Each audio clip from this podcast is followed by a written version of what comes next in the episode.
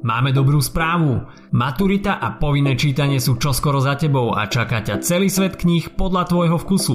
Tento podcast ti prináša knihkupectvo Martinus. Maturita s hashtagom Dráma na Slovensku po roku 1945 Divadlo má na Slovensku veľkú tradíciu.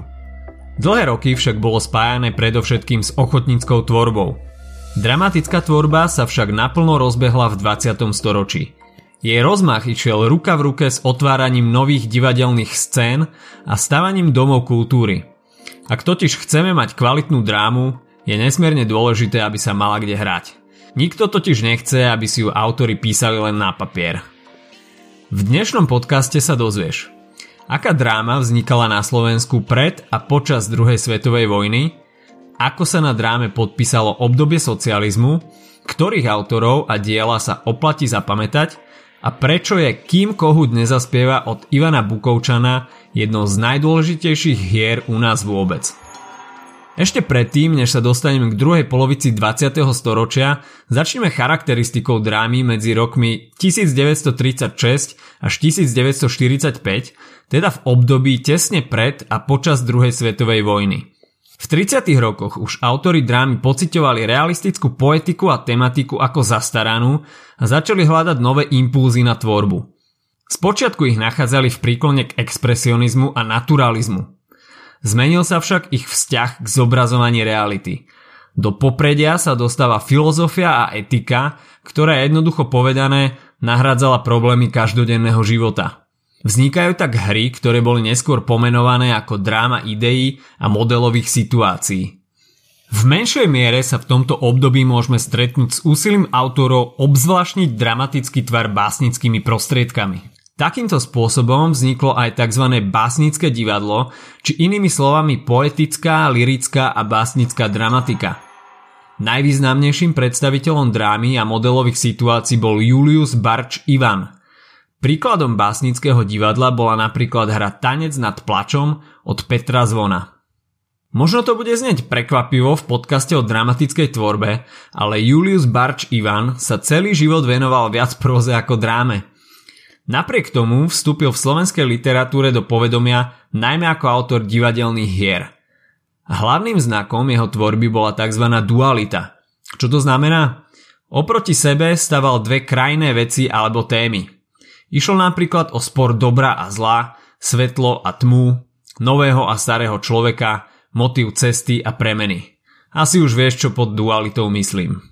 Medzi jeho najznámejšie hry patrí Matka. Táto hra sa považuje za vrchol slovenskej medzivojnovej drámy. Hra Matka zdôrazňuje nadľudskú silu materinskej lásky, ktorá sa obetuje pre svoje deti. Dej je postavený na vzájomnej nenávisti dvoch bratov a na osobnej tragédii ženy, ktorá je matkou oboch a preto v zrážke medzi nimi nájde svoju smrť. Okrem tejto hry napísal Julius Barč Ivan aj hry Dvaja, 3000 ľudí, Masný hrniec, Neznámy, Veža a Koniec. Peter Zvon je autorom hry Tanec nad plačom, ktorá bola len jednou z dvoch hier, ktoré napísal, keďže tento autor vlastným menom Vladimír Síkora zomrel veľmi mladý. Dej hry Tanec nad plačom je postavený na konfrontácii dvoch časových rovín. Stredoveku, teda minulosti, a súčasnosti. Pamätáš si, čo som hovoril o protikladoch pred pár sekundami? V hre Tanec nad plačom vystupujú z obrazu postavy zo stredoveku a zúčastňujú sa maškarného bálu, ktorý sa koná u postavy zo súčasnosti, teda u bankára kráľa. Dej sa potom rozvíja okolo zámeru zistiť, či sa svet mení alebo nie.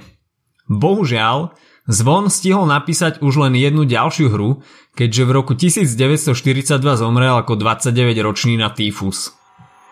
Toľko k dráme v rokoch pred vojnou. Pamätaj si najmä dualizmus, hru Matka od Juliusa Barča Ivana a Tanec nad plačom Petra Zvona, kde sa prelínala próza s veršom a to všetko na doskách divadla. Samozrejme, takmer 50 rokov v turbulentnom 20. storočí je mimoriadne dlhý úsek na popísanie vývoju drámy. Počas tohto obdobia vzniklo veľmi veľa hier rôzneho zamerania, tematiky aj kvality, za čo môže mimo iných aj politická situácia v bývalom Československu. Vieme si preto drámu rozdeliť podľa základných tém, ktoré v nich nachádzame. Prvou je Slovenské národné povstanie a druhá svetová vojna. Na Slovenské národné povstanie a druhú svetovú vojnu reagovali autory bezprostredne už v rokoch 1945 až 1948. Zverejňovali sa hry, ktoré vznikali už počas vojny a v mnohých sa odrážala aj osobná skúsenosť z týchto udalostí. V neskorších obdobiach sa Slovenské národné povstanie a vojna stali žiadanými témami, ktorých prezentácia nezriedka podliehala dobovým normám a požiadavkám režimu. Druhou témou je súčasnosť. Témy súčasnosti sa samozrejme vždy zameriavali na obdobie, v ktorom vznikali – v 50. rokoch museli napríklad splňať podmienky socialistického schematizmu, častá bola téma kolektivizácie, neskôr v 60. rokoch, kedy bola spoločenská situácia uvoľnenejšia, sa autori snažili zobraziť aj vnútorné a osobné prežívanie človeka. V 70. rokoch v čase normalizácie sa zasa autori utiekali k žánru sci-fi, aby cezeň mohli vyjadriť názor na aktuálnu spoločenskú problematiku. Treťou témou je história, respektíve námety z histórie. Tie sa spracovávali najmä vážne, v 50. rokoch boli časté napríklad témy dejín robotníckého hnutia a v 70. rokoch predstavovali historické námety únik z reality. Takže ešte raz, vieš zopakovať tri témy slovenskej povojnovej drámy?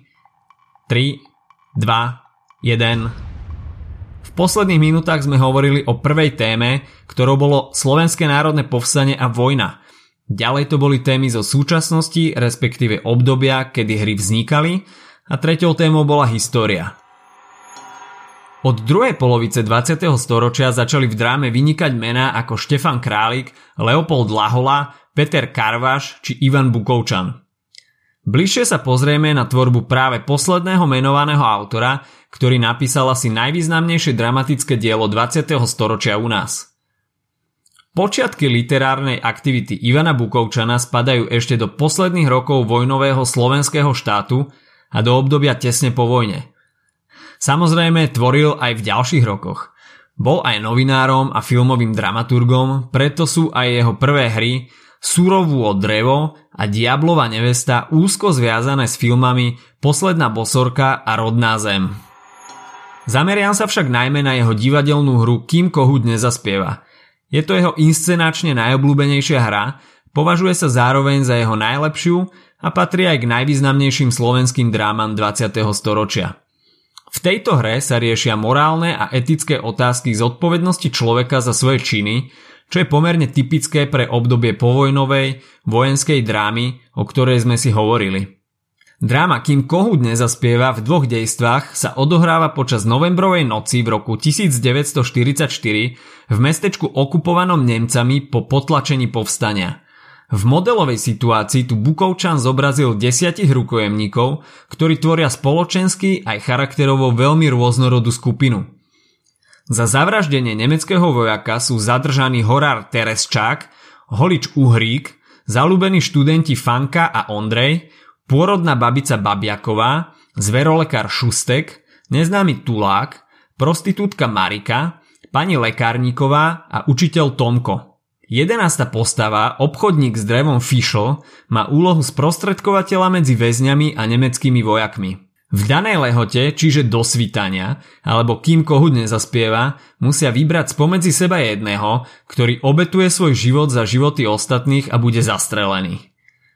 Napätie hry sa stupňuje vďaka rôznorodým vyhraneným charakterom vo vzájomnej zrážke názorov a postojov.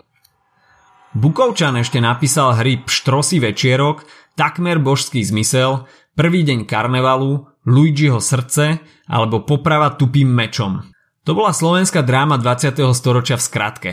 Čo sa oplatí zapamätať si? Po druhej svetovej vojne sú časté témy slovenského národného povstania a vojny. Medzi najznámejšie drámy tohto obdobia patrí Kým Kohut nezaspieva od Ivana Bukovčana.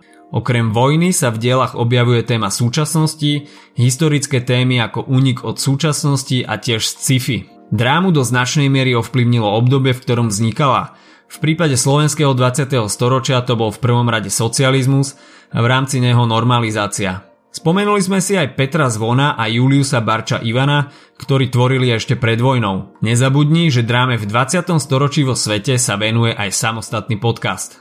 Ak sa ti dnešný podcast páčil, nezabudni si vypočuť aj ďalšie epizódy Maturity s hashtagom – alebo našej série hashtag čitateľský denník, v ktorej sme spracovali dve desiatky diel, ktoré by si mal poznať. Potešíme sa aj, ak nás ohodnotíš na Apple Podcasts, napíšeš komentár na YouTube alebo dáš odber na Spotify, aby ti nič neuniklo. A povedz o nás aj kamošom. Počujeme sa pri ďalšej časti Maturity s hashtagom.